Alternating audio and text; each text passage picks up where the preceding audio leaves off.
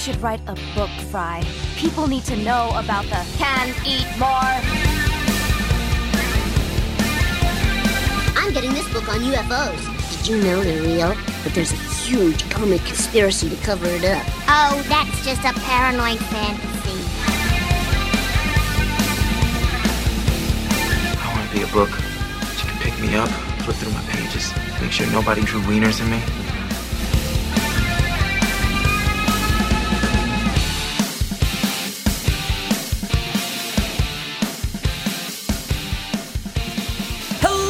And welcome to the Not Your Grandmother's Book Club podcast, where we read them so you don't have to, because Mom said we had to. My name is Kevin, and I'm joined as always by my co-host Benedict, who's about to go jump off a bridge because Timmy's mom lets him do it. Benedict. I got nothing for that one. Did your Not your parents best not intro, say say. would would you go if if Timmy's mom let him jump off a bridge? Would you go do it too? Is, Is that not always- a phrase that happened in your always household? Timmy, or is it like Whatever the is boy's like name is, insert- Alfred always a boy. Codswallow the Third's mother lets him jump off a bridge. Would you Well, he'd do have it? someone do it for him. To be fair,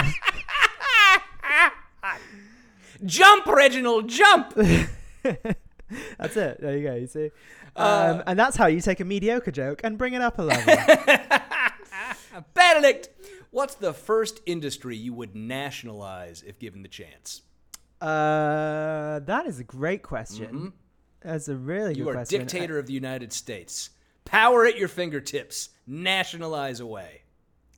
Uh, I mean, like the obvious answer is healthcare. Yeah, I felt like that I'm was afraid. probably the obvious answer. Yeah, th- I mean there are funnier answers like Chipotle.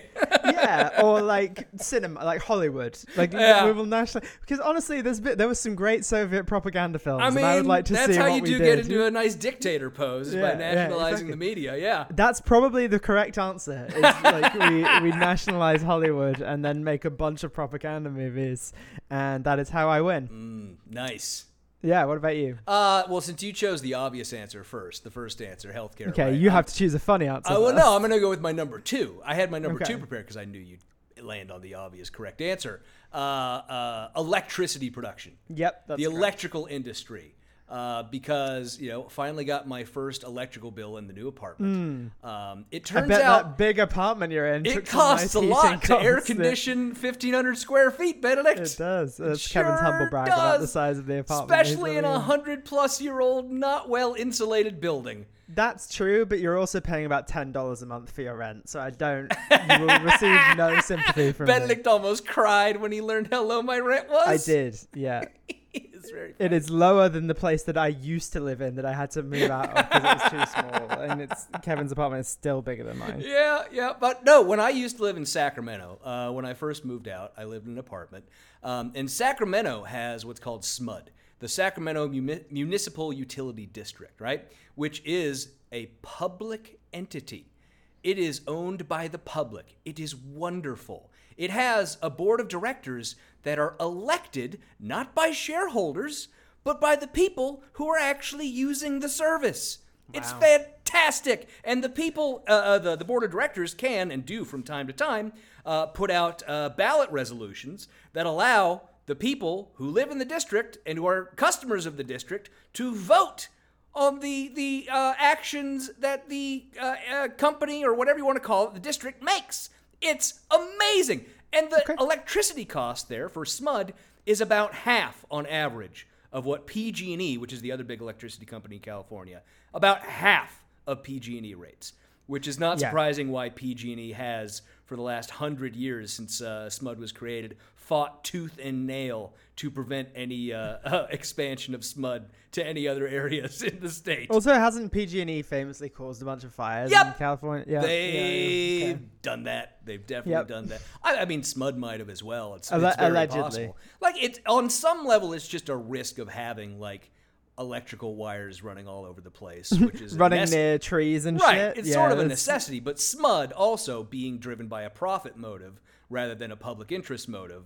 Uh, you know, has has uh, not as much incentive to do maintenance and do the things that Yeah. protect the public. I mean, the the answer correctly is, I mean, if it's not Medicare or the health, it's uh, everyday resources. So. Absolutely. All the everyday resources, and we all need the electricity. But, anyways, Benedict, Uh, you probably know what it is that we do here on this program. Some folks, folks who have never felt the joy of a publicly owned utility, uh, they might not know what it is that we do here. And to them, I would say this is a show where we go deep, deep, deep, deep to plumb the depths of right wing thought by reviewing a chapter from work of conservative literature, and in between, taking a look at other examples of the right, doing their best to make America hate again. Start us off, Benedict. Do you have a hot take for us this week? Yeah, blue light filter glasses, a revelation, as it turns out. I- I, don't know if you use those ever, but they are like I don't know. I've reached the age now, I guess, where my eye is Oh, like the light is too man. blue. Are those new and glasses and I haven't they're- noticed? No, they're not. They're the same. Okay. Um, but I have some for work that I when I'm staring at my screen. I Uh, think you're mixing things up. Those blue blockers you're wearing, those are not. it's not the 1980s, buddy. No, Take those off. But no, that it is it is genuinely good. Like it's it's uh uh my eyes have reached the stage where I'd like they used to just dry out, I guess, just from like looking at blue light for too long. You were And now so this is- old and so is- white look, and so I- British. dude, it's intolerable. Okay, that's fine. If you too, listener, would like to, this podcast brought to you by Blue Light Filters. Uh, I wish someone would pay us to sell blue light filters. That'd be cool. Anyway, Sure. that's it. That's my hot take. I uh, my, my my very very lukewarm take is that blue light filters have helped me feel less like my eyes might fall out from looking at a screen all day. So that's cool. Might I suggest, as someone who looks at screens all day, in fact, multiple screens, you might get some blue light glasses. Mm, nope. I just have fancy monitors for my computer that have a setting that's supposed to help my eyes. Not sure if they work, but my Yeah, eyes feel good. like a lie. Yeah, my eyes feel good. Uh, oh, I, I'm supposed to wait for you to ask me the question. That's what I'm supposed to do. I'm not supposed to. You just are, yeah. into You it. were talking, How so I didn't bother. I you? have to learn to shut the fuck up sometimes. Uh, what is your hot take? My hot take this week, uh, Benedict. Everybody should go back and read them some Richard Hofstadter. Uh, the guy who wrote uh, famously uh, the paranoid style in American politics. Uh, I recently uh, was at a used bookstore. I picked up uh, a used copy of uh, it's a it's a book that contains that and also uh, another one of his writing and a bunch of uncollected essays. Anti-intellectualism in American life. It does great- contain anti-intellectualism a in great American life. Mm, one, yeah. Wow, you are a mm. smart boy, aren't you? I am. I've recommended Richard You're such a Hofstadter smart few boy. times. I love Richard Hofstadter. Good boy, good boy. He's Yeah, an interesting dude too. He had a very interesting life. Like he joined the Communist Party in the 30s. Everyone in the '60s that was a good writer uh, like had an interesting life. It's like who's the guy C.L.R. James who wrote about the Haitian Revolution? Mm-hmm. Just had a Oh, man, super love- interesting you life. love CLR James. I do love, but he just like fucked everyone's wives. Like, I That's don't look. I don't have any anecdotes about how much Hofstadter was fucking. Uh, but I do know that he left the Communist Party uh, when the uh, uh, the the uh, Hitler Stalin Pact was formed. So Oh, dude had principles. Dude had Yeah, that's principles. good. Good for uh. Cool dude. He, I I mean, like, yeah, I love Hofstadter. I love his work. Um, and uh, everyone should go back and read it because it is very prescient for the present day. And yeah, I mean, anti-intellectualism in American life is just is is yeah. perfect. Yes, Like, it is. As is the paranoid style. It's all coming back. Everything's a full circle. Anyways, And the Ameri- the American political tradition is really good as well. All all of his writings, all of his writings. Yeah, a lot of it's honestly- available online too. If you don't want to pick up, I'm somebody. I'm a tactile guy. I like to have a too. physical copy of things. Me too. That's why I go to used bookstores and pick up old stuff. But uh, if you want them, they're mostly all out online for free. If you want to read them. Uh, on to housekeeping this week. Benedict, remember to rate, interview us on the iTunes and the Spotify's and the Stitchers and the. Uh, it's the only three I can name off the top of my head. Uh, remember to follow us on the social medias at NYGBCPod on Twitter and at NYGBCBen. Updates, Benedict. Uh, last week, I incorrectly said, and I am I am very sorry. Uh, I said that Wes Bellamy, which was the name of a character in the book, was the mayor of Kansas City. I was mixing up three different people. Cool. I was mixing up Wes Bellamy, uh, who was I, I forget if he was on the board uh, the the city. What's it called when people run a city? You know what I mean. Council? What was City Jeremy council? Jam? Yeah, city council. He was either the city council or the mayor of Charlottesville. Um, and I should know this because Molly Conger uh, contacted me after and reminded me, and now I should have that pulled up and remember, but I don't. Uh, but uh, and I was mixing him up with Wesley Bell, who is the St. Louis County prosecuting attorney. Who You no could argue that there the are name of. simply too many Weses for this. There's a Like, lot of Wesleys out there. It's, Too uh, many It feels like a name that would have gone the way of the dodo, but there's It does, surprisingly yeah. many. Yeah. Yeah. Uh, and somehow I also threw into the mix somehow Quinton Lucas, who is the mayor of Kansas City, who I thought was named Wes Bellamy. As it turns out, Benedict, I just thought that three black men were all the same person. Cool, yeah, racist, and yeah, that is what happened. it. Fun fact: I met Quinton Lucas, the mayor of Kansas City, at a random rooftop bar in Kansas City a few months ago. That's fun. Yeah, it was a fun time. Uh, also, I very incredibly confidently said, in the way that only a white male who is wrong can, that the name of the band who made the song Butterfly I saw this. I was so is disappointed. in Crazy. Train when it's actually Crazy Town. So, again, What will we do with you? a Jail second mea culpa in one week. I can't believe what's going wrong with my mind. I think the uh, the patron feed reaction to the most recent Steven Seagal episode was maybe the best reaction we've ever had. People loved that episode, which is great. Go listen to it. It's fun. You know, I am. I, I texted you this after we were done, but I was like, I am genuinely, for the first time, sad that we are done with a book. Yeah. Like that book was so much fun compared to the usual drivel we go through. I'm like yearning for the next one we find that's anywhere like it. So if you, dear listener, happen to come across anything like it, please send it to us because uh, I will find an excuse to work I it was I. I was telling someone about the Liberty Adams book. I'm shocked we haven't done the second. How do you series. remember that it's Liberty Adams? Because How did you remember was- the name of the author? because I had it out yesterday. Okay. showing someone the book. um, I'm shocked we never did the second one of those. Honestly. Uh, so the second one is available as a PDF. Um, I because I remember we went to her website and I saw it, and it's there as a PDF. I don't know if there's a physical copy, but okay. you know, uh, always time to have uh, romance correspondent Morgan, Stringer Yeah. back on the show. That's true. Uh, Always time to have Morgan back on to do anything. Honestly. yeah, she's great. fun. She's a good guest. Uh, anyways, on to this week, Benedict uh, inductees into the spooky world New World Order. Blah. Uh, and I don't have any. I do not have any inductees. All of not- our patrons for being so I engaged had one in in, the I had one in mind and I didn't put it in my notes and now I don't remember. Oh no. Who okay, inductee, whoever it is that I'm thinking of that I forgot to put into my notes. You know who you are. Oh, you know who you are. Everyone can just imagine it's them. It's great. It's Make sure. Kevin knows who it is. Yes, you are now part of our Benedict. New World Spooky World. I might just keep having you do it and not do the sound effect from now on. I almost like it better. Funny. I quite like it. Yeah, I don't mind it. But I of course, if you would like to join the Spooky World New World Order, bleh, you can tweet or post about the show on social media, recommend it to others, and send me a screenshot or tag us in it. Leave us a five star review wherever you can. Drop me a screenshot to let me know. Make a donation to a worthwhile charity, become a patron, or just get my attention with something good. And Benedict, with all that out of the way, it's time to get into this week's episode. No, I don't want to. Well, because you know don't what the topic me. is this week. I do. Yeah. No, I never know this in advance normally. I, I'll Please ease you me. into it. I'll ease Okay. you into it because I do want to have a little fine, fine, discussion with you. Uh, Okay. uh, about this topic. Now, I've been working on this episode. We're gonna do. I swear to God, we're gonna do it on conservative comedy. We started doing it with the Bee. We did, but you know uh, what I mean is the way I normally do a lunatic fringe episode, where I Yeah, yeah, write yeah, out all my thoughts and my observations and have links to sources and things like that. Um, and, and I've run into some hurdles in putting it together, in that I don't know what I think about conservative comedy entirely, and Okay. I'll say for a couple of reasons. One of them is that I think there's a a, a delineation to be made between conservative comedy and Republican comedy, right? I think that's right. Because there is a difference between the two. We have a Republican Party in the United States, not a conservative party. Um, one is batshit crazy, the other one just has bad ideas. You can guess which is which. Fun game. But I will say that I have found conservative comedians who can be funny.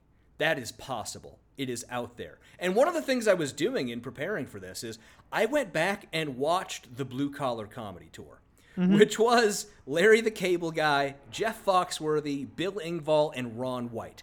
I have no idea to this fucking day how Ron White ended up on that lineup. That makes no sense to me. No. Ron White is a dirty, raunchy comedian. He has some like conservative political leanings, but Isn't he just like from the south? Is that like Some, yeah, he's from Texas. He's from Texas, and that might be it. But the thing is that all four of them, and what differentiates them from what I think people mean when they say that conservatives aren't funny, is none of them are political. Their acts are not political. Yeah, so here's the thing. There's a difference between comedians and hacks, I think is what you're getting at. also true. Also true. But so one of the things that I, I do want to highlight is that the, the part of the problem with what we call conservative comedy and the thing that is not funny is that what we're talking about is political comedy. We're talking about people who put politics before comedy. The politics are more important than the comedy. Whereas I honestly, I watched the Blue Collar Comedy Tour. I had some laughs. I had some laughs. Okay. There's some good material in there. How many of them were nostalgic laughs though, I guess? Some of them were nostalgic. A lot of it's hacky. But there are these are guys who, who I will say about stand-ups in particular, and which is one of the other things that differentiates a lot of these guys from the quote uh, right-wing comedians today, is that these guys were and always have been stand-ups. That's what they did. They honed their craft. They went to clubs. They worked out their material. They're trying to get laughs. They're not trying to push a political agenda. So they know the craft. They know the timing. They know the principles of They know what a beat is. They know what it is. Exactly. That's what it is. I mean, Larry the Cable Guy, i that's an act. His name is not Larry, for one thing. right? Really? He's not a cable guy His name is not Larry. life? He's never been a cable guy. That's not his real fucking voice, obviously. He's he's fucking friends with uh, Lewis Black. Like th- this is a guy who was doing stand up in L.A. and came up with this persona that started getting laughs. And a lot of his earlier work is much more blue. He has like you know uh, uh, comedy songs about titty cl- titty clubs and stuff, right? This kind of thing. Okay. Um, so it's it's very strange to go back and even my notions, not really remembering what it was, the Blue Collar Comedy Tour, going back and watching it and having that a little bit challenged is very strange. Mm-hmm. That said, there's a lot of hack shit in there too. There is Oh, a yeah. lot of just you know racist bullshit, like of the the type you would expect, stereotypes and whatnot. There's homophobic bits that they all do. All that kind of stuff is in there. Yeah, I'd say even non-conservative comedians were doing those back in the day. I And mean, that's it's not, yeah, exactly. not That's- hugely shocking. That is that is absolutely true, right? That's 100% hacks are always going to be hacks. They're always there, they're always going to do them. Uh, even some of the great comedians have done hack bits that include homophobic material and whatnot. Uh, But so that's one of the things that I was I was a bit blown away by when I went back and looked at that, trying to prepare for all this. Is that I still find those guys mildly funny. There is some good Okay. material in there. There's some good stuff. Um, and over time, like they all, t- like Jeff Foxworthy has always been a clean comedian. His whole thing has been making fun of rednecks, which is, you know, the group that he or his persona are part of. He's punching laterally, he's not punching down. A, a big part of the conservative comedy that isn't funny today is punching down. It's all about punching down. It's about enforcing a political ideology. The politics come first. Um, and it's about, in large part, cruelty. A lot of it is cruel humor. And that's the intent of it. And intent matters when it comes to comedy. Uh, right? Comedy, in a large part, is based around empathy and understanding. So, just to go through those two really quick. Mm-hmm. Empathy, obviously, the individual's ability to understand the emotions of others, as opposed to sympathy, right, which is feeling emotions for the situations of others. So the ability to understand other people's emotions is important in comedy because much of comedy is situational, and the mm-hmm. surprise, the humorousness of a situation arises from imagining the way that others would react or feel in those situations. That's a, mm-hmm. a large part of comedy, right? So empathy, very important. What was the other one I said? I have blanked out. I mean, sympathy. no. Oh, I see. Uh, so empathy, and what was the other part I said that I I blanked out on? No. I wasn't listening. Wow, that is hurtful, Benedict. that is very hurtful. Uh, but um, I mean, you know, I, I think. Sorry, I, I realize I haven't said anything for a while. So Yes, me- I'd like me- you to say something you- is sort of no, what but before you here. before you go, I, well, I think there, there's a few things. There's understanding was the other one. yeah. So I mean, which I think you can come in with empathy on that. I think there's also a sense of with stand-up comedy, good stand-up comedy feels fresh every time. Mm-hmm. If you know what I mean. Yeah. Um, and like obviously it's memorized bits. Every set is Right. like nobody's doing a different set every night. Obviously, we know that. Like that's that's the thing. But it feels conservative comedy the way you or political conservative comedy the way you lay, laid it out. We can just say more- conservative comedy so we don't get stuck in the weeds Sure. of d- defining That's it fine. every time we say it. Sure. Um, well, Republican comedy. Let's say Republican comedy then. Um, I'm just going to stick with conservative comedy because it's easier. Well, you just made the delineation. I know, but. I, I wanted to make the delineation and then still use the phrase that is easier to say. Okay, fine, whatever. whatever the fuck you want to call it, it feels much more paint by numbers Yeah. than than organic, and that's that's the thing I think that makes it not funny is is like it's the I'm gonna it's like pressing button for laugh, like you know what I mean? Like it's like the easy big red button Mm-hmm. Yes. that everybody is, and like look. Some of the most successful stand-up comedians, I don't know about here so much, but definitely in the UK, are hacks. Yeah. Like you don't sell out an arena without being a bit of a hack. Mm-hmm. The average person thinks hacks are funny. That's why they're hacks. That's why being a hack works, right? And I know we all think we're above that. We're probably not. Like we, you know, we we think the cerebral comedy. I'm sure we have our favorites. You have your favorites. I have my favorites. They're probably overlap. They're probably similar in many ways. They probably diverge in some ways. But like, yeah, hacks are successful because being a hack works. Yeah. But you have to be a good hack, and that's I think the thing. Well, one of the things I had to do in uh, I'm still writing the episode. Obviously, that's not what we're doing today. We're going to be doing it next time. But Yeah. one of the things I had to do was limit the number of times I reference Patton Oswalt as a comparison to Yeah. the right wing comedians that we're talking about. I just had to because like I, I can't help but like mm, there's so many areas of comparison. So uh, going back to what I was talking about, though, I, I agree with with a lot of what you said, and I want to expand on it a little bit. One of the things that I find important uh, is what I said, I, what I termed understanding, and I don't think I, I meant it in the way that you understood it. So important that you forgot that you said it.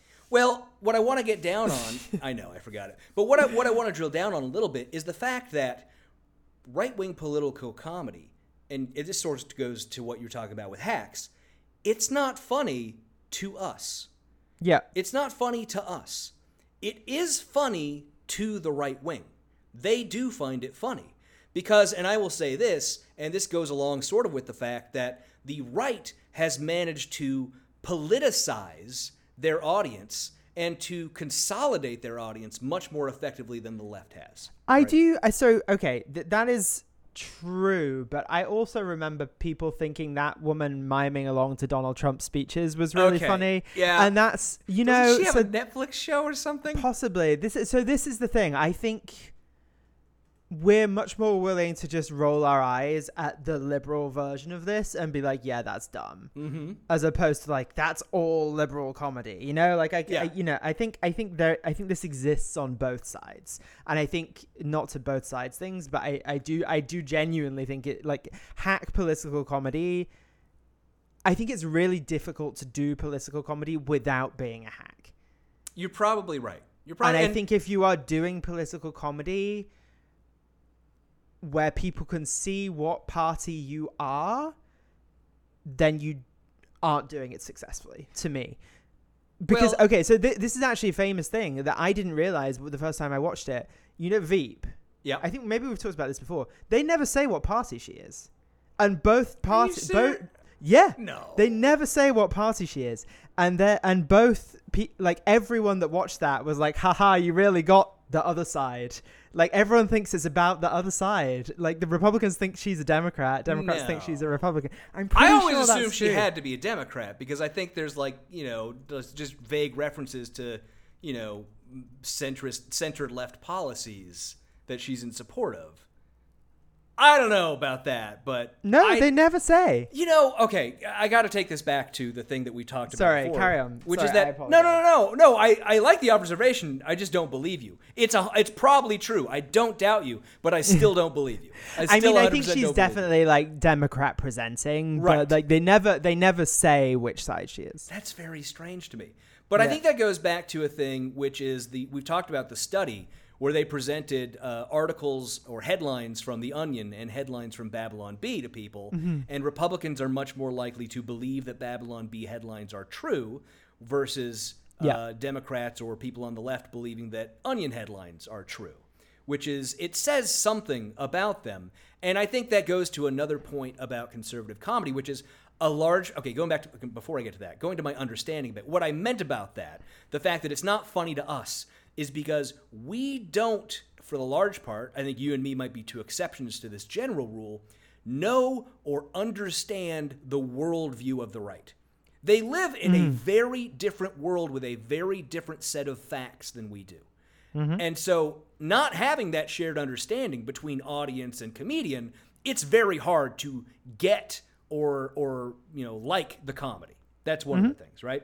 So that's I think that's a large part of it. So you know, look, look um, I, I don't want to like step on the toes of what we're going to be talking about when we do this episode because we're already getting a lot into the Yeah, yeah, I had got- prepared. got 'Cause really, I, yeah, I, I don't know. I took us down this road where I'm like, I know, I know. about the You didn't think I would show so much interest in the comedy. right. But so um, I, I would just want to say, like, briefly, like, the things, the reasons why I think we say conservative comedy isn't funny. And I think, I, I don't know if there's an objective form of funniness or not. I don't know if that's a thing. I doubt that it is because I think it's, all very subjective. But to us on the left, I think a large part of this is we don't share their worldview. Um, the the the issue with you know their different worldview being that obviously a lot of comedy is based in exaggeration, and that's part of the reason why you see under all those Babylon Bee videos we looked at a few weeks ago. Yep. People being like, "This this is reality. This is a documentary this is what's happening. about the real world." And that's a part of the reason why I think a lot of their comedy isn't even funny to them because even their attempts at exaggeration are really just very close to what the right actually thinks the world is. If they're doing satire, they're doing satire of themselves. It's Yeah, kind it's- of fucking nuts. That's true. Yeah, it's perception. It, yeah, It I- is. I- I so, but right. there's there's that issue. There is the inherent cruelty in so much of what they think is funny. They Mm-hmm. just it's aimed at hurting people.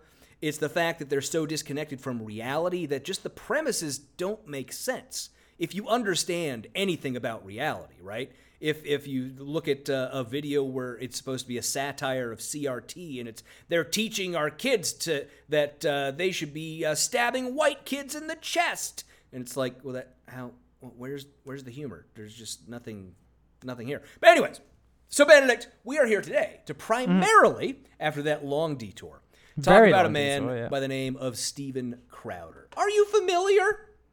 yes, ish. I mean, not not. Uh, yes. I, I'm trying to think of a way I to say. Oh yeah. So so what I would say is I'm as familiar as I would like to be. I wouldn't say that I'm intensely familiar. Yes. So Steven Blake Crowder uh, is a American slash Canadian.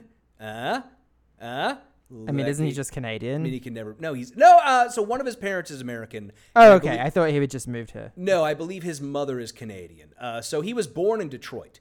Um, Oh, okay. His mother is French Canadian, and they moved to Montreal when he was about three years old. So that's how. So he's Stephen Crowder. Ah, uh, that should be by law the only way you are allowed to refer to him. That really should be the case. It really should be. Uh, but Steven is actually a child actor. Uh, fun fact. that explains a lot. It does. At the age of 12, uh, he voiced the character Alan Powers on the. I don't know if you had this in the UK, but Arthur. Are you familiar with Arthur at all? The Aardvark? Yeah. Yeah. Did you? Yeah, I did- I didn't know you had Arthur in the UK. Yeah, I yeah, thought it was yeah, just an no. American thing. I have no Theme idea. Theme song was done by Bob Marley's son. Ah, there we go. Fun facts. There Uh, you go. But so he, he then started performing, apparently performing stand-up comedy around the age of 17. Uh, and he had several movie roles, small-time movie roles. But Interesting. by the time he started, you know, It's funny how many of the people that end up as like successful right wing commentators wanted to be involved in Hollywood people. in some Yep. way. Yeah. Yep. Oh, it's They're neat. We oh god. At, at this point, we've talked about so many of them. It's almost like we can't do an episode just about failed TV people who ended up being right wing pundits because we'd just be like, oh, all of them, all of just Yeah. list a list. It would just be a list of yeah. names. It would be a list of names. The whole episode would be. Uh, but by around 2009 ish, he started getting involved actively with uh, conservative media. Uh, starting off with doing satirical videos for PJ Media. I don't know if you're familiar with PJ Yep. Media at all, right? It's a pretty pretty bad uh, website founded by a billionaire.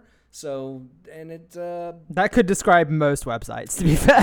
it's pretty bad. Um, and then he got invited, uh, uh, got involved with Andrew Breitbart, uh, who had uh, a thing called Big Hollywood, which is yeah, Okay. strange. Uh, but anyways, somehow pe- he caught people's eye, and I, I like to think my imagination is it's because you know he's slightly more humorous than the rest of what they have to offer. I, mean, he's certainly charismatic for what it's worth. I mean, he has the cadence of comedy down, right? Which is something you can't say about a lot of right wing comedians. Yeah. They, they don't even have the very basics of understanding delivery, performance, cadence, all that stuff. But maybe since Crowder had been acting since he was a young child, he really got a little bit of this down. So maybe that has a little bit to do with a lot of it, right? Um, and by 2011, uh, he was the master of ceremonies at the CPAC held in, oh, I had written down where it was, but I don't uh, I thought I wrote down where it was, but he was the master of ceremonies at CPAC in 2011, which is weird, right? To think Yeah. that, he's, he's only, by the way, he's only 36. He's only a few years older than us. And in That's too. 2011, when he was you know early 20s, he was master of ceremonies at CPAC. So that's nice. that also, I, I think the the what it requires to become successful on the right is so much less, which is why you see so many of these like enfant terrible types mm-hmm. that become like, oh yeah, he's like he's so young, but he's doing so well. It's like yeah, because there's no one else that has any talent. Yeah, and and you know he had um, you know. We're gonna watch. We're gonna watch some videos of him. We'll we'll, Okay. we'll talk about it when we get to it. I will say he had a handful of okay hack bits. Like Okay. they're hack bits, but they got a chuckle. They got a chuckle because From you? From me, Or, yeah, they were uh, fine. okay. They were fine. He has one bit we're gonna watch, which is like, uh, you know, in you know one of the things that is intent matters in comedy. Yeah. And since we know the intent, it's hard to laugh at this stuff, but it is also on some other level like absent that intent, this joke is meh. It's a meh joke. which is It's like you'd get a you get a you want. medium chuckle from a, a room of people at a comedy club. Like that'd be fine. But anyway, so Steven he started to rise up through the ranks. Right, he started off uh, on Fox News, and that is where he got uh, his first. I don't know if this was his first big gig, but that's where he appeared for the first time on Fox's program Red Eye. Are you familiar with Red Eye? I am not, in fact, no. so Red Eye is Greg Gutfeld's first late night. Oh, maybe program. we've talked about it then. If it's Yeah. Gutfeld, So- Gutfeld. A- And, we're going to definitely talk about Red Eye when we get to the the main comedy episode. Uh, Red Eye is a show that I I watched back in the day. Uh, it was usually on around 3 a.m. Eastern time. that is so. Yeah, okay, we have talked about this. yeah, then. Yeah. It's like it's like literally. Well, it's either this or infomercials. So I guess Greg so can guess have it's an Red hour. Eye, baby. Let's Yeah, go. like that's low budget. Who gives a shit? Let him do his thing. And Yeah, that is where It's low, low risk, low budget. That's exactly what you want from comedy. And you know, it's it's worth mentioning that as Stephen was sort of one of the faces of the youth movement within the right at this time, uh, he was very active in a lot of circles pushing far right weirdo Christian stuff around then. Because that was a big trend, along with the pseudo libertarianism of folks like Ben Shapiro, right? The Christian nationalism that was nascent then and sort of has risen to the forefront uh, with shitwads like Nick Fuentes and others uh, J- Charlie Kirk and all those. That was definitely going on back then, and he was definitely inspired by it. And one of Stephen's big positions at the time was on abstinence. He was a big abstinence. I advocate. remember this vaguely. I think. Yes, and I think you're going Did we watch to. this already? No, I don't think we have, but I think you're going to remember this clip when I start playing it uh, because it's been, everyone knows about this, I think. But this is when uh, Steven Crowder was on Red Eye, along with, this is Uh, strange to say, Amy Schumer, who was on Red Eye. And that's part of the reason, honestly, I liked Red Eye back in the day. They had on guests that you would not expect to be on Fox News. It also had on horrible white supremacist douchebags uh, like Gavin McInnes and shit like that. But fucking Amy were, Schumer to be was fair, less Eye. white supremacist at the time. To be Sure, sure. Uh, but here we go. Why don't we just jump right into the clip of Amy Schumer fucking demolishing Steven Crowder in a way that can only be described as um, uh, cruel. I was gonna go with oh god, why am I blanking on the name of the guy who uh, got Donald Trump to run for president? Um, you know who I'm talking about, Seth Meyers. Oh, Uh, okay, yeah. Seth Meyersing Steven Crowder is the phrase I would go for with it. It helps form a bond stronger than something really strong. I speak not of Polident, but of abstinence. At least according to a young man. So uh, that is Oh, something that was a was that a dentures joke? It was a there? Dempster's Yeah, joke. good. That is something that Greg carries forward to this day on Gutfeld. It's like t- trying to do constant turns of phrase.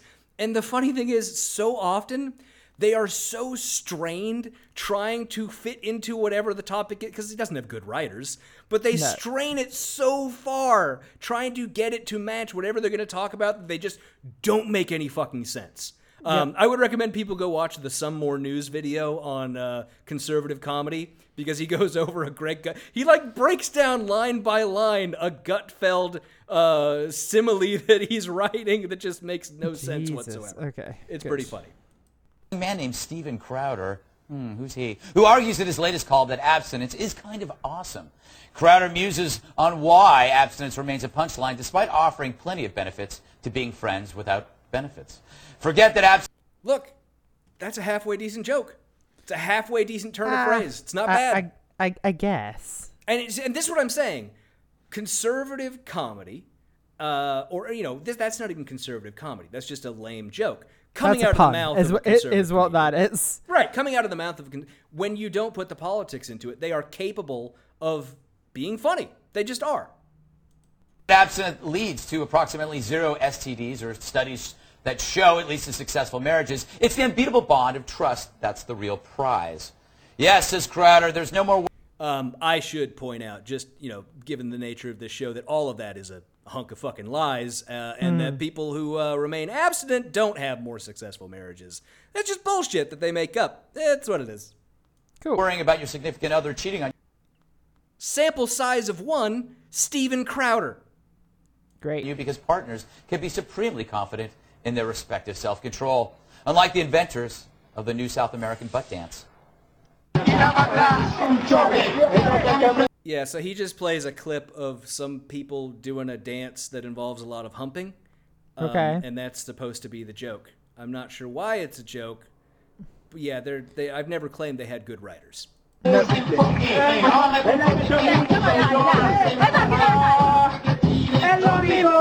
That is an injury. That is, that is just That is unusual. not I think you got a concussion. That'll put me off sex forever. Steve, Not uh, here's my acceptable. question. It's admirable. When do you stop?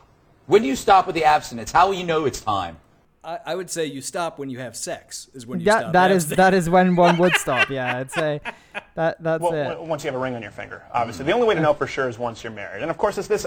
People know I'm a Christian. This column is not at all pushing faith in anybody. It's just talking about the actual benefits. If you really want to argue for abstinence, you can stop the argument and uh, be abstinent, don't get sick and die. Yeah. But So, I mean, yeah, if you don't put your thing in a thing, then you're not going to get a thing from that other If thing. you don't put your thing in a thing, wow. But you know, uh, Stephen, plenty of other diseases you can get without putting a thing in a thing. Um, and I'd rather have and, have fun and enjoy my life. That's just the way I feel about it. Mm-hmm. But uh, you know, I, I can say from personal experience that uh, it does build a bond of trust. Constantly, you hear women. How often do you hear, "Well, don't you trust?" Stephen's bond of trust, uh, as we will talk about in a little bit, so strong, Benedict, so strong. It's like, no, you slept with me on the first date, so of course I don't trust you. It's you. that old thing like uh, I wouldn't join a club that would let me into that club. Right. You know, it's, Exactly. you know, she's going to sleep with me, then she'll sleep Usually with because I'm. Canadian, they won't let me in. Yeah. Except for Canadian Club uh, Ginger Ale. Amy, do you So, I mean, I, I just, okay, the fact that Greg butchered the Groucho Marx joke of I wouldn't join any club that would have me as a member, I, how, that's, it's so easy to remember, too. I wouldn't walk in the door of a place that would open the door for me. It would. I wouldn't be a member of a place that would have me as a member. Ha! I wear a funny mustache. No, that's not the way it went, Greg. do you have any thoughts on this? Yes, but also, you know, if I sleep with a guy on the first date, usually if, if a guy holds my hand, he's going to wind up. So here's the thing. I don't think that I don't think that Pen. I love that Amy, her face is serious and she wasn't telling a joke there. She just swore. Like it's No, normal I mean, that for is- her. that That's is how she clearly, talks. That is clearly a joke. I mean, it's a it's a it's a surprise the Sure. surprise the conservatives with Sure. with language joke. fine, but the fact that they're all losing their minds over it I think is look, a well, uh. I, that's the other thing. I think a well placed swear word can be a, can be a joke in itself. It, can, it absolutely can be. I don't know. I'm just looking at Amy's face and I'm like, doesn't exactly look like she's uh, trying Can to. do a I can I introduce you to the concept of deadpan humor? Yes, you can. I don't think that women should use sex as a bargaining chip, and a lot of them do. If I want to sleep with someone, I do it, and I, I am a monogamous slut. Can I say that on Yeah, I air? think you can. Great. That's not what um, we're worried about. But what I'm saying is, what I'm yeah, I have a higher risk of disease. I also have a much higher risk of fun. No, no, I'm not saying that. What I'm saying is to prove my point by saying that you know you don't think it should be used as a bargaining tool. Yeah. I mean, as far as you know, it just the kind of co- point of the column is that abstinence is the one taboo issue regarding sex. I mean, it's like, oh, be a dirty stand-up comic. You're cracking. It's not Paul- taboo. You've been fucking pushing it for decades. Well, and it hasn't okay. worked. It's it's weird that he's like, "Hey, I'm a comedian, but I've written this serious column about abstinence, but also I'm going to go on a comedy show to talk about it." Like, the, there's a and weird be completely disconnect. serious and not do any jokes while Exactly. talking Yeah, he's not it. joking. Like, I, I obviously I haven't read the column, but like, was it a funny column or No. like, or was it an attempt to be a funny column or No. was it just a? It was just was an article a, about abstinence. my is my understanding. I, Yeah, I haven't okay. read it either, but that's my understanding. He just wrote an article about abstinence.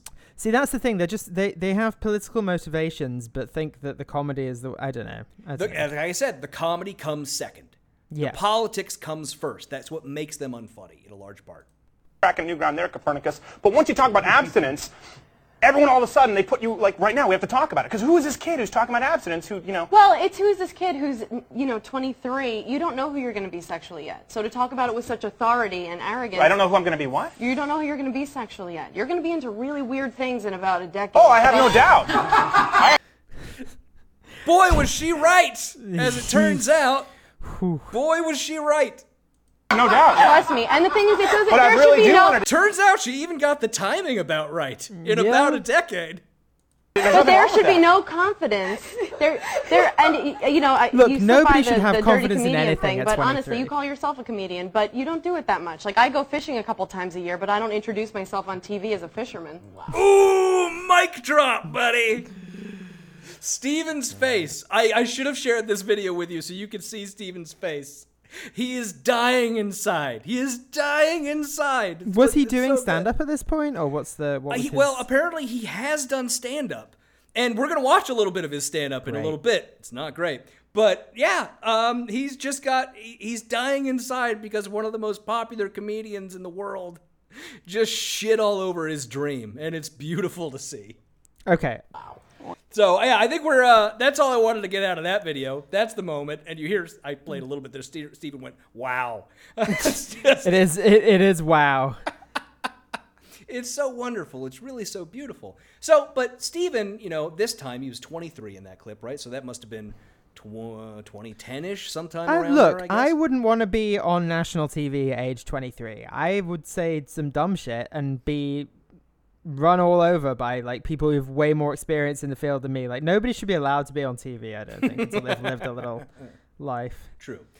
You know, there is something to be said for that, that a lot of these people who are major problems, the Ben Shapiro's and whatnot, they did start young, and maybe that does have something to do with the fact I think that it just so I think it does make that. you a bit of a contrarian. It has to because you have to say things. Well, whatever. Not to be like young people don't know anything, but like No, I, I, I think I, I get what you're saying. I don't want to interrupt you, but I get what you're saying, and I think if I can just put my point on it. sure, I yeah. Please interrupt me and be- say something completely different. when you're younger, you are less inclined to take criticism, understand it, and try and grow from it. Yeah, you are more true. inclined to push back, and I think maybe that leads into that contrarian nature. Mm-hmm.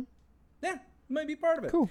So Stephen, obviously, this is uh, early on in his career. He went on. Obviously, we know about what he's been doing recently. Um, in 2012, he was an anti-union pro- uh, protest uh, when he was uh, in the middle of, shall we say, a fracas.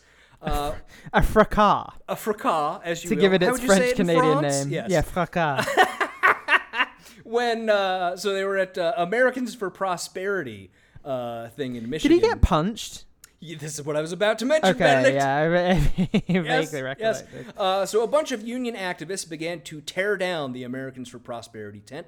Good for them. Fuck those assholes. Um, and they were successful in doing so.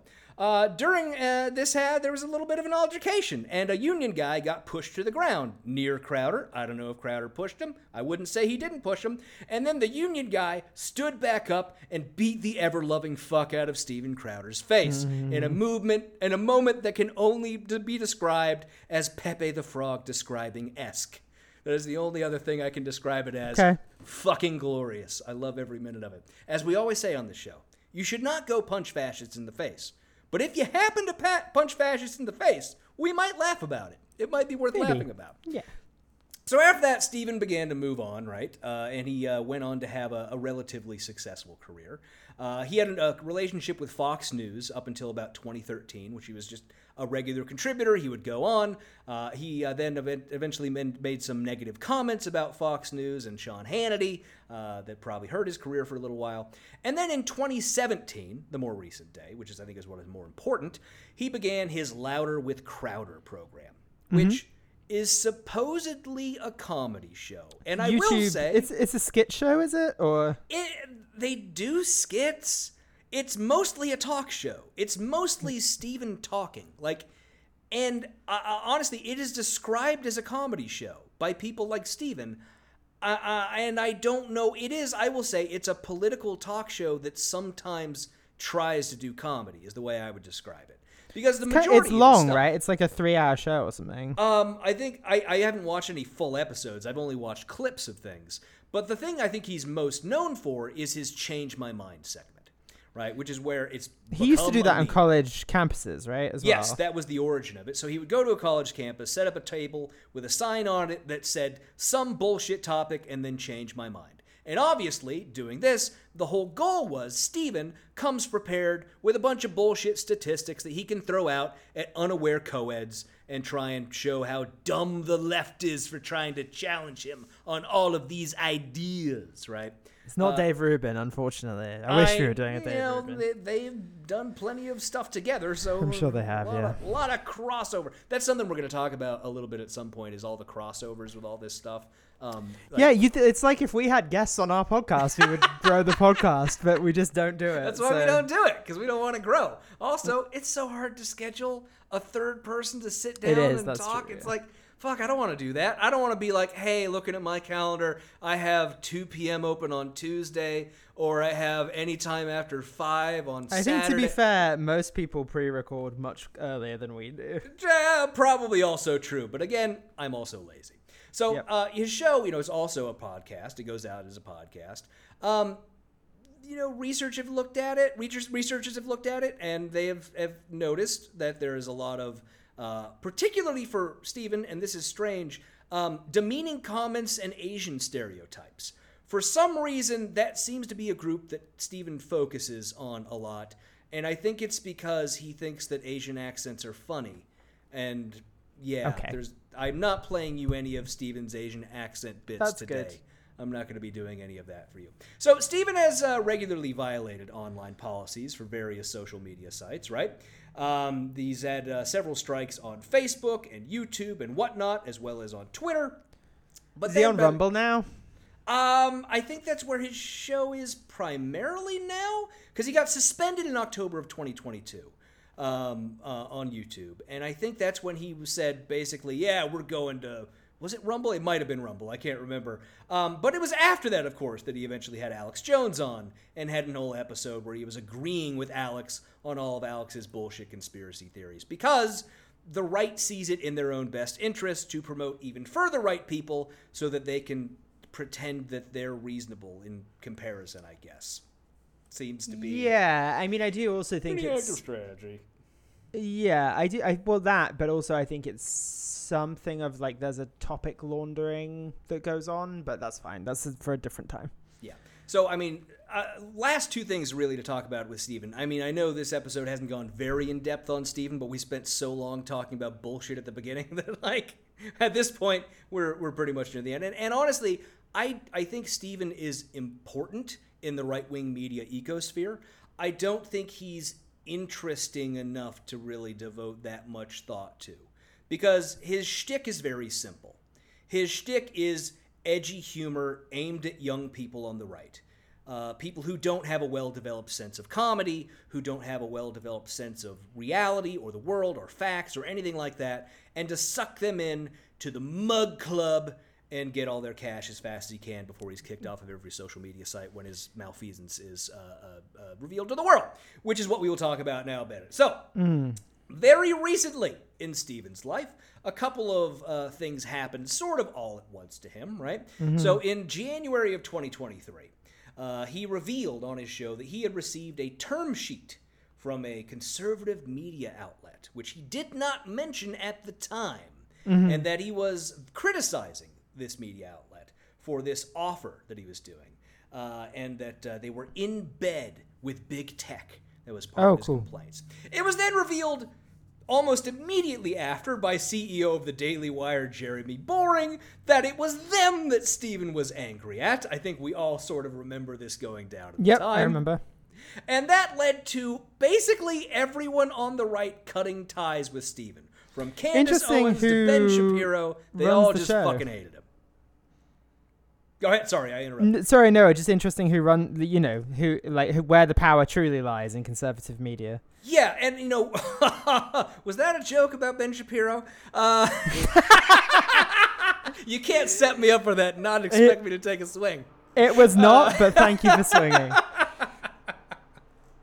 But so, uh, uh, so much of this, like there, there's so much bullshit there, and there are people who've gone over it. I think uh, it was either Jose or Sean, the YouTubers, who went over the whole thing and did a great YouTube video out about it. I'll try and find it and link it in the show notes if you want more about this specific incident. But a lot of it came down to Steven wanted more money. In fact, Steven wanted a ridiculous amount of money. Well, they offered him like five million a year, didn't they, or something? It- yes, they offered him a ridiculous amount of money, and Steven thought he was re- worth a ludicrous amount of money. Didn't he call himself a slave or something? Like, yes, he, yeah, he compared okay. himself to a slave. See, Yes, apparently, I have retained all this fucking information without believe- wanting. I know, honestly. I love when you remember these social media bullshit things that happen. It's so fun to me. It really is very fun to me. Uh, but so This is because I have parasocial relationships with people online. yes. Uh, and this led, of course, to a falling out between all of them. And it was shortly after all of that, in April of 2023, uh, that another bit of bad news came out for Steven. And I don't want to make like uh, make light of the fact that Steven is a fucking creep and a spouse abuser, right? I don't want to make light of any of that. Uh, but it does turn out that uh, uh, videos came out. I believe they were released by Candace Owens um, of security cameras in Steven's home. Another reason never to have cameras in your own home. Uh, not that you should be abusing people, anyways, if you don't have cameras. But you know, yeah, uh, don't, people abuse releasing people. That's generally. If people saw the stuff I did in my home alone, we would lose all of our listeners. Mm-hmm. Just watching me dancing in the living room. it'd or we might really- gain like one really into it listener. Uh, I'd never stop getting DMs for feet pics. Uh, Listen, you got to do what you got to do. Life's tough. And showed Steven abusing his wife. I'm not gonna like try and and that, verbally, right? I mean, I think Ver- right. There was no physical to that we know of. There was Uh, no physical on the there's no yeah on camera on the camera, nothing. right? Uh, but we, he was physically abusing his abusing his wife Verbally, Uh, not ver- physically. uh, sorry, I said it backwards. Um, Yep. Yelling at her for failing to perform her wifely duties when she was eight months pregnant. By the way. I way. can't believe that anyone uses the phrase wifely duties outside of the context of like a Cards Against Humanity game. Like it's we're, we're talking about a guy who got ass blasted by Amy Schumer over his stance on abstinence. Didn't- he's okay. the guy who's gonna use the term wifely duties? didn't he also have elective surgery that he pretended was heart Yes. surgery? Uh, okay, we're gonna get a- to that. He had an Okay. operation where titanium bars were put into his chest. So, uh, to be fair, right? Apparently, he had a congenital condition, uh, which causes like sunken chest, and it caused uh, the surgery afterwards, rather, caused fluid to accumulate in his lungs. Now, I don't know if the congenital condition was something that is is serious and needed surgical intervention for medical reasons, or if it was mostly cosmetic. I don't know. Um, but he did have a condition of some kind for that surgery. It's interesting because he's like quite a big dude, right? Like he's a he's, He's, not. yeah, And if, if you look at his show, if you watch him on his show, he's sitting behind a desk. He's very broad shoulders. He always has fucking guns around him because he's a big tough man who needs guns all the time. Um, and and yeah, he, he just looks looks like a dude who goes to the gym a couple times a week. Like yeah, he's a big dude. Um, but so all this sort of fell out and left Steven sort of none the none the better because uh, along with all the information about him abusing his wife, the other stuff that came out was about the way Steven behaves in the workplace. Notably, the fact that he would regularly show his penis to his employees. Why do people always do that? I just don't un- like. What are you doing? Benedict, um, I'm I'm glad to say that in this workplace, neither of us have ever shown our penises to each other. Yeah, that's. I mean, you know, look. Uh, but uh, as it turns out, a lot of right wing comedians or people who are so you know, th- there's something about edge lords, and and I also want to say, the people who go in on Steven for being secretly in the closet or he's secretly gay. Yeah, don't do that. yeah, it look. It might be true. It might be the fact that Steven is bisexual or pansexual or whatever, and he's because of all this Christian repression, he's unable to admit it or be true to himself and his nature, and it's led him to act strangely. I can say for myself, as someone who was once a right wing douchebag who was in the closet, that I, yeah, I did some strange shit uh, related to my repression of my own sexuality, um, but that doesn't make the act acceptable. It doesn't make any of the actions done acceptable just because of that. And it certainly isn't good to make fun of someone for being in the closet. Now, if he were to come out and change his ways and be a better person, that's one thing. And on that respect, like my position has always been, along with my own experience of that, of coming out and changing and all that, that I don't have the ability to demand that anyone forgive my ba- my past behavior. I can only try to be a better person and hope that someday I earn that forgiveness. That's the only Yep. way it is. But I do want to say, for the record, nobody should make be making those shitty jokes about him being in the closet. That's just shitty. You shouldn't fucking do that. Same thing with the bullshit about Lauren Boebert being a fucking prostitute. A, Yeah. that stuff was all fucking fake. B, don't fucking criticize sex work. It's fucking work. Fuck you. Uh, so, anyways, Benedict, you know that's the Steven Crowder story in a Can we listen to some of his stand up, please? We're gonna listen to a little bit of a stand-up, Benedict, because you, ask and Daddy provides. That's it. so don't get your penis out now. I'm sitting back down now. uh, so the clip I have for you of Steven's stand-up. This is Steven at TCon Midwest from Wow. about 11 years ago. Um, I will say that I watched this, and there's plenty of cringe, there's plenty of hack bits, and there are one or two haha moments. I don't think there's any, to be fair, any stand up from 11 years ago that I would watch and be like, yeah, this is good. Uh, all the Patton specials. That's about it. All the Patton. Yeah, but I bet even he, I bet even he said some. some Oh, he's got. Oh, yeah, and Patton has owned up to it. Like you know, been like, and same thing. Another person I would point to, maybe the corollary of a Steven Crowder, someone who got famous young, is like a Bo Burnham. Um, Yeah. You know, Bo Burnham has been very open about the fact that he was a fucking kid doing stupid shit. And Yeah. looking back, he cringes at a lot of it, and he wouldn't Well, do it yeah. again. And, yeah, and you. I mean, I don't, learn. I don't know how he's evolved as a person since, but like Eddie Murphy as well is another example. Right. Of, like, did some very homophobic bits back in the day. Yeah, I mean, like like Raw, the the big first uh, Eddie Murphy special has like AIDS. No, jokes and- Delirious. Delirious is the first Was one. it Delirious? Okay, well, I'm thinking of Raw. Raw is the one that I know has AIDS jokes and. the Yeah, one- the one Delirious with- has the a one joke with about- the shiny le- red leather outfit. You know, like That's not great jokes in that. and Eddie Delirious. Murphy probably not a good example since he just does like movies for families now. I don't know. Yeah. maybe he's changed or maybe he's just gotten old. I have no idea. Yeah. Uh, but anyways, Benedict, let's watch some Steven Crowder comedy. Ooh, people are into it immediately. Are you guys ready to party? Who the fuck is that? that? Is that Steven? That's Steven. Oh, wow. That's Steven doing. Okay. Uh, Are you guys ready to party? Doing his best high voiced Sam Kinison impression. Just, I guess. That's racist. So uh, we the, the this video, like the very beginning of his set, is cut off, like when he walks out on stage. So I don't know what was the origin of that bit there, but I think in context, because the last thing he says is "We voting for Obama 2012," and then he says that's racist. And so I think he might have been doing like a version of a racist black woman impression. Might have been what was going on. Cool. there. Um, and he and so I, that goes to a part of what the problem is with conservative comedy is that so much of it is aimed not at producing humor, but the humor for the right comes from the idea of triggering the libs.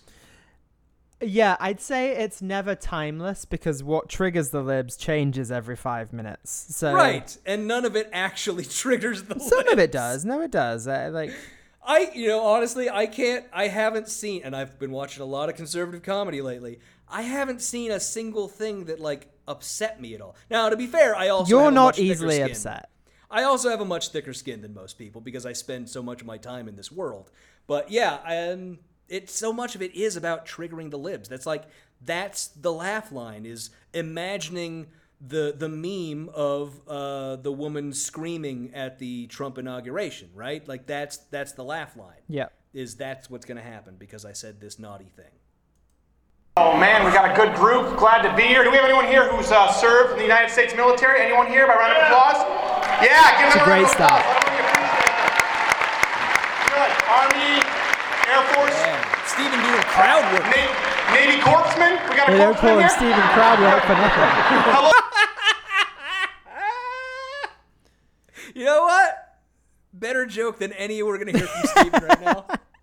Not good. Still It's better my than worst joke of the Steven. episode. So Corpsman. Guten Tag, Corpsman. That's how you say it in Austrian. So. pause it. I don't know what the joke was there other than like a non sequitur. Yeah, but you know what I'll say for him? At least he has some energy. Which a lot of like Dave Rubin, you watch him and like, well, uh, anybody uh, lesbian in the crowd? Trust me, Benedict, I will bring you some Dave Rubin comedy for you to Thank see you. on I one of these episodes here. But yeah, that's one thing about Steven is he's been in entertainment long enough, right? Being a child actor, that he understands the basics of performance. of you have to bring some fucking energy to a room Right. full of people that that's Which is laugh, why yeah. even on that Red Eye clip when he was getting his ass beat by Amy Schumer, he was delivering unfunny lines, but he had the cadence, the rhythm, and the delivery. he was down. trying to yes and, but his ands were bad. His ands were, wow, that hurt. his arms were nuh-uh. Glad to be here. Folks, I gotta tell you, really, the only reason I'm here is because recently uh, a job application of mine was declined by Acorn. So, That's a topical bit. It is. It was around the time, and I'll tell you, this is one of those little jokes that got me a, a tiny chuckle because I know the right wing understanding of the Ac- because I know the story of James O'Keefe and all of that, and so Yep. I'm able to understand the joke, and, and I got a little chuckle out of it. to be fair, I did show up to the job interview dressed as a prostitute. Uh, didn't have a problem with the hooker thing. They were just looking to go younger. So.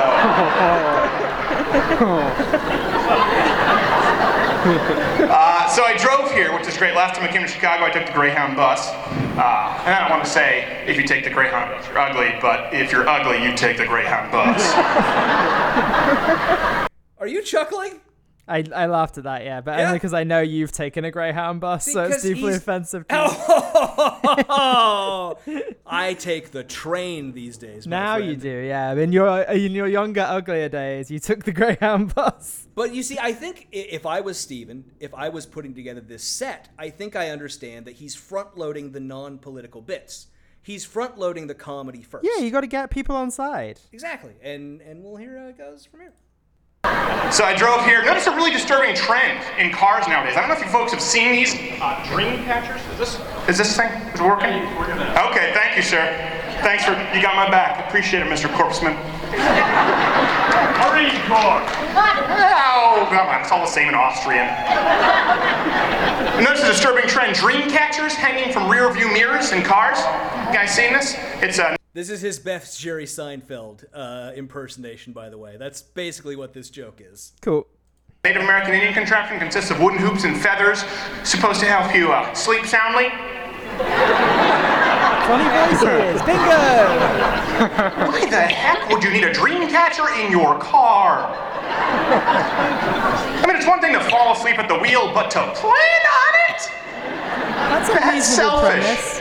Not to mention, I don't care if you do have a dream So yeah, it, it's it's a fine bit. It's a fine bit. It's, don't it's certainly not what I would open with. it's a hack bit, but Yeah. it's a fine bit. I mean, a lot of comedians will open with with a, a lead in to make things seem natural, a story about how they got there or how they came Yeah, to the that's city true. or something. You're like not that. wrong. It's sort of a natural bit of. It's a hack bit, but it's fine. I'm sure Steven stole this bit from somebody. I'm sure he did not come up with this bit, but it's fine. Dream catcher in your car, okay? If you fall asleep at the wheel with over 800 pounds of steel glass and gasoline behind you, it's gonna be a bad dream. No one wakes up from that refreshed. Stop explaining the joke. You should have stopped. also- The joke was there. We got it. It's fine. Yeah, we got it. He's beating it into the ground a little bit. Of course, uh, I, I did grow up in Canada. Thanks. Uh, now live in New York. Sorry. Thank you, sir. Now live in New York City. Uh, one day decided I was going to go to New York, make it as a comic. Nothing but the uh, microphone in my hand, apparently. But, uh, I said, I'm going to go to New York, make it as a comic with the shirt on my back, three clean pairs of underwear. Uh, uh, two, actually, after I went through Spanish Harlem. Um, I bumped Because he's white and they're not in Spanish Harlem, and that's scary. Yeah, then he shot himself. That's the You get joke. it, Benedict? You get it? to a guy there, he got mad. He's like, oh, hey man, who do you think you are? Okay, oh, I know your kind. I know how your people treat my people. I'm like, whoa. So that little bit right there is part of the reason where I started to think that the that that Steven can only do uh, a racist Asian accent. He's not exactly capable of many other types of accents. They all sort of lean into the racist. I think that's uh I think he's trying to do um a Freddie Prinze Senior knockoff. I bit. think he that might be what he's going for, but it's not quite successful, is it? Have you seen that hit like Freddie Prinze's first appearance on I think on Johnny Carson show?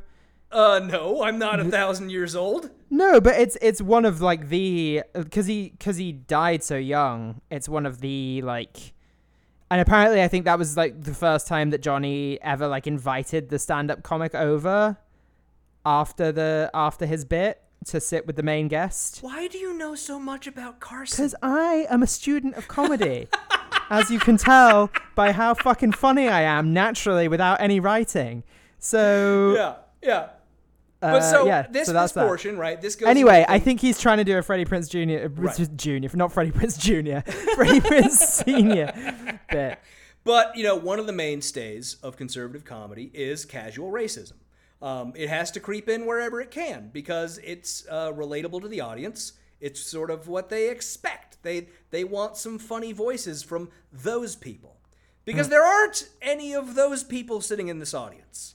So it's an object to be laughed at. That's what it is. Oh man, I'm from Canada. we don't even have your people, okay? Because you guys got some thugs here in the States, right? I know, I watch MTV. the worst part is, I don't know if you've noticed this trend in these rap videos, these gangsters all wear earrings. But that's not intimidating. Another stolen hack bit. Like that's that's a sto- it's a stolen hack bit. That's all that is. Yeah, That's all that I can be described as. That's not supposed to be intimidating. It's supposed No. to show how much money you have. That's not like Yeah. the, the gun is intimidating. That's what's supposed to be intimidating. So uh, that is Steven in his early career, Benedict. I wanted to give you a taste of that, and I fin- we'll finish off the show uh, with something. I, I figured, you know, how do I get the best idea of how truly funny Steven is? And I think, as we all know, the way to do that is to go on YouTube and to search Steven Crowder funniest moments and see what Okay. pops up. Uh, is it a bunch of people making fun of Steven Crowder? Because No, I found an actual fan video of Okay. someone who clearly likes Steven. Uh, uh, and this is, of course, mostly from his, his more recent f- career from Louder with Crowder. Um, uh, this I'll post it. uh, All these videos will be obviously in the show notes, so you can see them if you want to. This video, to be fair, only has 259 views, but it is But it is clearly someone who is Crowder, not- it is someone who is actually a fan of Crowder, who went out of their way to create a video and post it to YouTube. So I thought it's worth taking a look um, and seeing what he has to offer uh, in more recent times. So why don't we just start off and see where this goes? the show. Just uh, just cleaning my my carry piece here, my sig. So that that is like Steven's producer, sidekick guy, uh, person who has probably seen Steven's penis uh, doing this uh, little beginning bit here, and uh, yeah, it, it's going to be all about guns. two thirty eight. Nice firearm. This is fu- I didn't know that you carried a 380. I, I didn't know. That's fine. That's that's fine for you. I just I wouldn't be caught dead without at least a nine millimeter when I leave the house. oh, What? I get. What's- I get. There's just a misunderstanding. Clearly, Don't get just, cute. That's funny you say that because that that's just my that's my ankle piece. It's for my ankle holster. I don't leave the house with anything less than Glock Are they 21, 45. bigger and bigger guns out. It Is gets bigger joke? and bigger, and eventually yeah. one of them pulls out a bazooka. And it's like, I only, because small guns are for people with no penises. Benedict, get the joke. It's so fun. That was the lead in clip to the Steven Crowder title of the video, by the way Steven Crowder Best Roasts and Funny Moments compilation. Okay, you've got one more is. before I get bored and stop Uh-huh. listening. So. Let's move on to the next one. Uh, and I can't even explain to you what this one is supposed to be, if I'm being entirely honest. Fortunate circumstances. Uh, before we get to questions, for those asking uh, the proper steps to be taking at this current moment, given how little information is known, we will uh, advise you on the proper precautionary measures, uh, which is uh, most important thoughts and prayers to the families affected, and of course, naturally, changing your Twitter avatar. Yeah. What about the uh, I, I maybe the, it's in response to something that happened in the UK, some sort of tragedy, and it's a joke about how people change their Twitter photo in Yeah. response to that kind of thing. that seems right. Just fine. It's fine, I guess, if you're gonna make fun of that. But But just- also, like, faults and prayers is what you always say when schools Yeah, get attacked, exactly. So shut up. uh, the reports that uh, ISIS has taken responsibility? No, no, uh, well, we can't comment on that, of course, because these topics are of sensitive nature. We'd hate for people to go off with opinions half-cocked. However, we can advise you, given the current situation, the best measures to be taken still remains changing your Twitter avatar. Yeah, the Yes. man you have detained, is it true he has ties to Islamic terrorism? Uh, no, let's not use that word or inflammatory language. Uh, and I will say, regardless of the motive, uh, that does not change the precautions needed to be taken by the average citizen Is this Steven in doing changing your? Twitter avatar. this is Steven. Yeah, it's Steven doing it. Everything apart from the Twitter avatar stuff is actually very reasonable things to say in a moment of crisis like this where you don't know what's happened. Yeah, I mean, it's like it's the thing that happens when you have a funny premise, but you don't have the writing chops to put together a funny skit based on it. That's what it is. Well, But 'cause it's most not, that's not the the joke he thinks is that they refuse to call stuff terrorism, which isn't the joke. Like that's Okay, so I thought the joke was that they that people change their Twitter avatars. no. Okay, there are two jokes. That is the better joke, but the Uh-huh. other joke he says is he he's trying to get at the fact that people. Oh, it's the to old. Say, They never say it's a terrorist when Yeah, it's a terror. Yeah, exactly, okay, I see what you're getting. Yep, that I missed. See, that flew right over my head. Yep. and that I should have got There that. There you one. go. All right, you got one more. Yeah. All right. What if I lack my? One more, then I will just. The next one is the one I really wanted you to see 'Kay. because this one, oh boy, is it something. Uh, let's just scoot forward to it. Holy smokes, bullshit man! It's the bullshit phone! I know. I installed it. So it's a parody of Batman, obviously, right? But it's it's bullshit, man. That's fairly Sure. obvious, I think, just from the audio alone.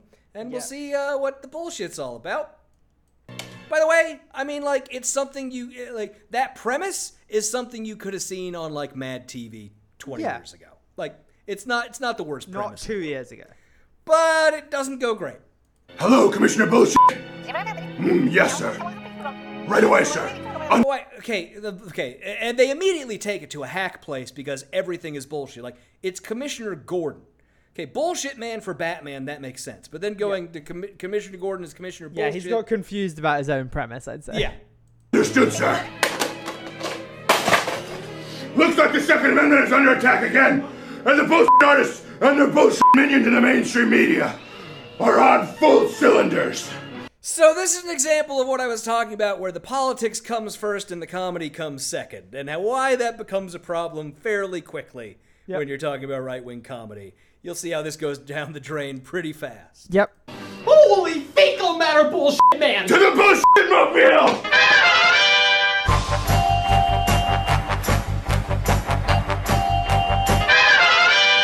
Bullshit, man. Doesn't seem like there's a lot going on here. That's the tricky thing about anti-Second Amendment bullshit, bullshit boy, is that it can rear its ugly bullshit head at any I time. spoke too soon! It's coming our way! See, bullshit boy, it's the off-sided bullshit statistic that more firearm ownership leads to greater violent crime, despite the fact that FBI statistics show that the murder rate as of 2013 has decreased from 5.6 to 4.4 for 100,000. So um, I feel like I have to address the way that they're lying, even though this is supposed to be a comedy skit, Uh-huh. which is that the, the what it shows is that people who own guns are more likely to experience gun violence, and places with more concentration of guns are more likely to experience gun violence.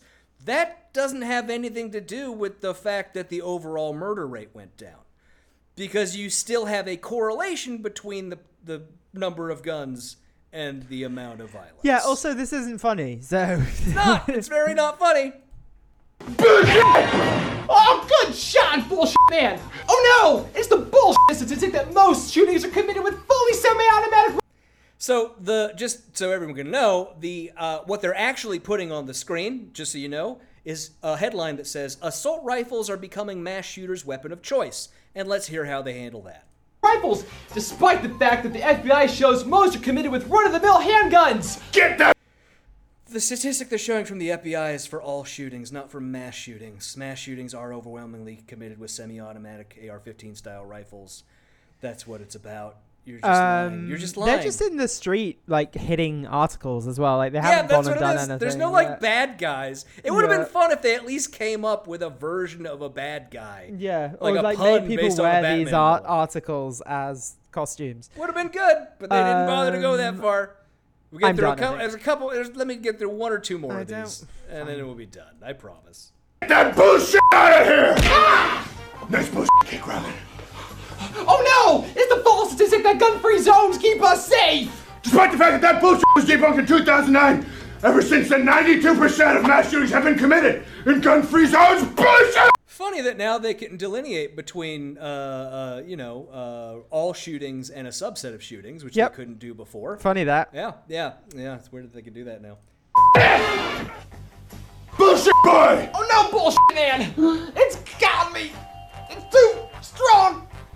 The gun show loophole. There is no gun show loophole, bullshit boy. There's not a single law in the federal books exempting gun shows or online transactions from any other firearm transaction. Not Yeah, a but there's single the federal law one. that's what happens. Yeah, they they are correct. There is not a single law on the books exempting gun shows uh, from the the federal firearms regulations. What there is on the books is a uh, law that exempts personal sales from one individual to another from federal firearms registration laws, which is what we call the gun show loophole, because that's where those sales happen. Yeah. So you get the point, right? The, he premise premise is okay. Premise is okay. I, I'm not even sure the premise is okay, to be honest. I think that bullshit man, fine. It's fine. It's not as good as the the thing they did with Jon Hamm on Saturday Night Live with the uh, what was that? I don't even remember what that was. It was an Aquaman uh, I don't thing. remember. I don't even remember what that was. But it's a fine premise. It could be done well. But the politics comes first, and that destroys all the humor. So, Benedict, that is our run through of Steven Blake Crowder, Great. Steven B. Crowder, uh, and uh, and his horrible, awful, terrible life of comedy. And um, have I have I uh, inspired you to go pick up a microphone somewhere and go to an open mic? Uh, maybe well, if he stand-up has a career, there's hope for us all. There's hope for us all, indeed. That's all I will say. If he can do it, it truly can be said that anyone can. Uh, but thank you all for listening, and we hope you enjoyed the show. Uh, if you can't get enough of us, remember to go over to patreon.com forward slash NYGBC. Become a patron for as little as $1 an episode for patron only episodes, shout outs on the show, early releases of our episodes, and more. As always, we have to give a shout out to our wonderful and amazing patrons Teach Peace, Chi Wizzle, The Ghost of Larry Nichols, Jacob Johnson, Dan Arizari, A Wee Woo Thing, New Buildings Are a Globalist Conspiracy, Kerry Converson, Bobo D. Bear, Chili, Madeline and Zachary Wilson Fetro, Stephen DeBow, Tori and DeGallant, Raptor Princess vs. the Shadow Wolves, Runak Seti, Amy Kaiser, Sean Sullivan, Lauren S. I've never listened to your podcast any slower than 1.3x speed. William Patterson, Flack Weasel, Kieran Dackler. Join us next week when our theme music will be Oz. God damn it! Every time! How are you such a genius? Join us next week when our theme music will be Ozzy Osbourne by Lazy Town. God damn it, you son of a bitch! You beautiful bastard! How do you do this to me? Henry Louis King Jr., Sarah Wolf, Aaron Burke, Megan A. Dooley, Gloria Scott, Clifton Stuckey, Pause, A Restless Native, A Baby, Wham, Veronica Forker, Melissa C., George Saulnier, Stefan, a bunch of symbols I can't see. Everyone within the sound of my voice has to see Barbie. Utah Outcast, Dave Barwick, Chris Palmer, By Bible Stitches, Mockingbird Nation, Baka, Benjamin Carlisle, Dexter, Allison, Megan Ruth, Glaurung the Deceiver, Big Easy Blast Me, Jay Reynolds, Stephen and Cindy Dimmick, Taru Takanen, and Balls Watterson. Thank you all as always for being our patrons. That's it for this week's show. Till next time, let's go, bullshit boy. Goodbye. Bye.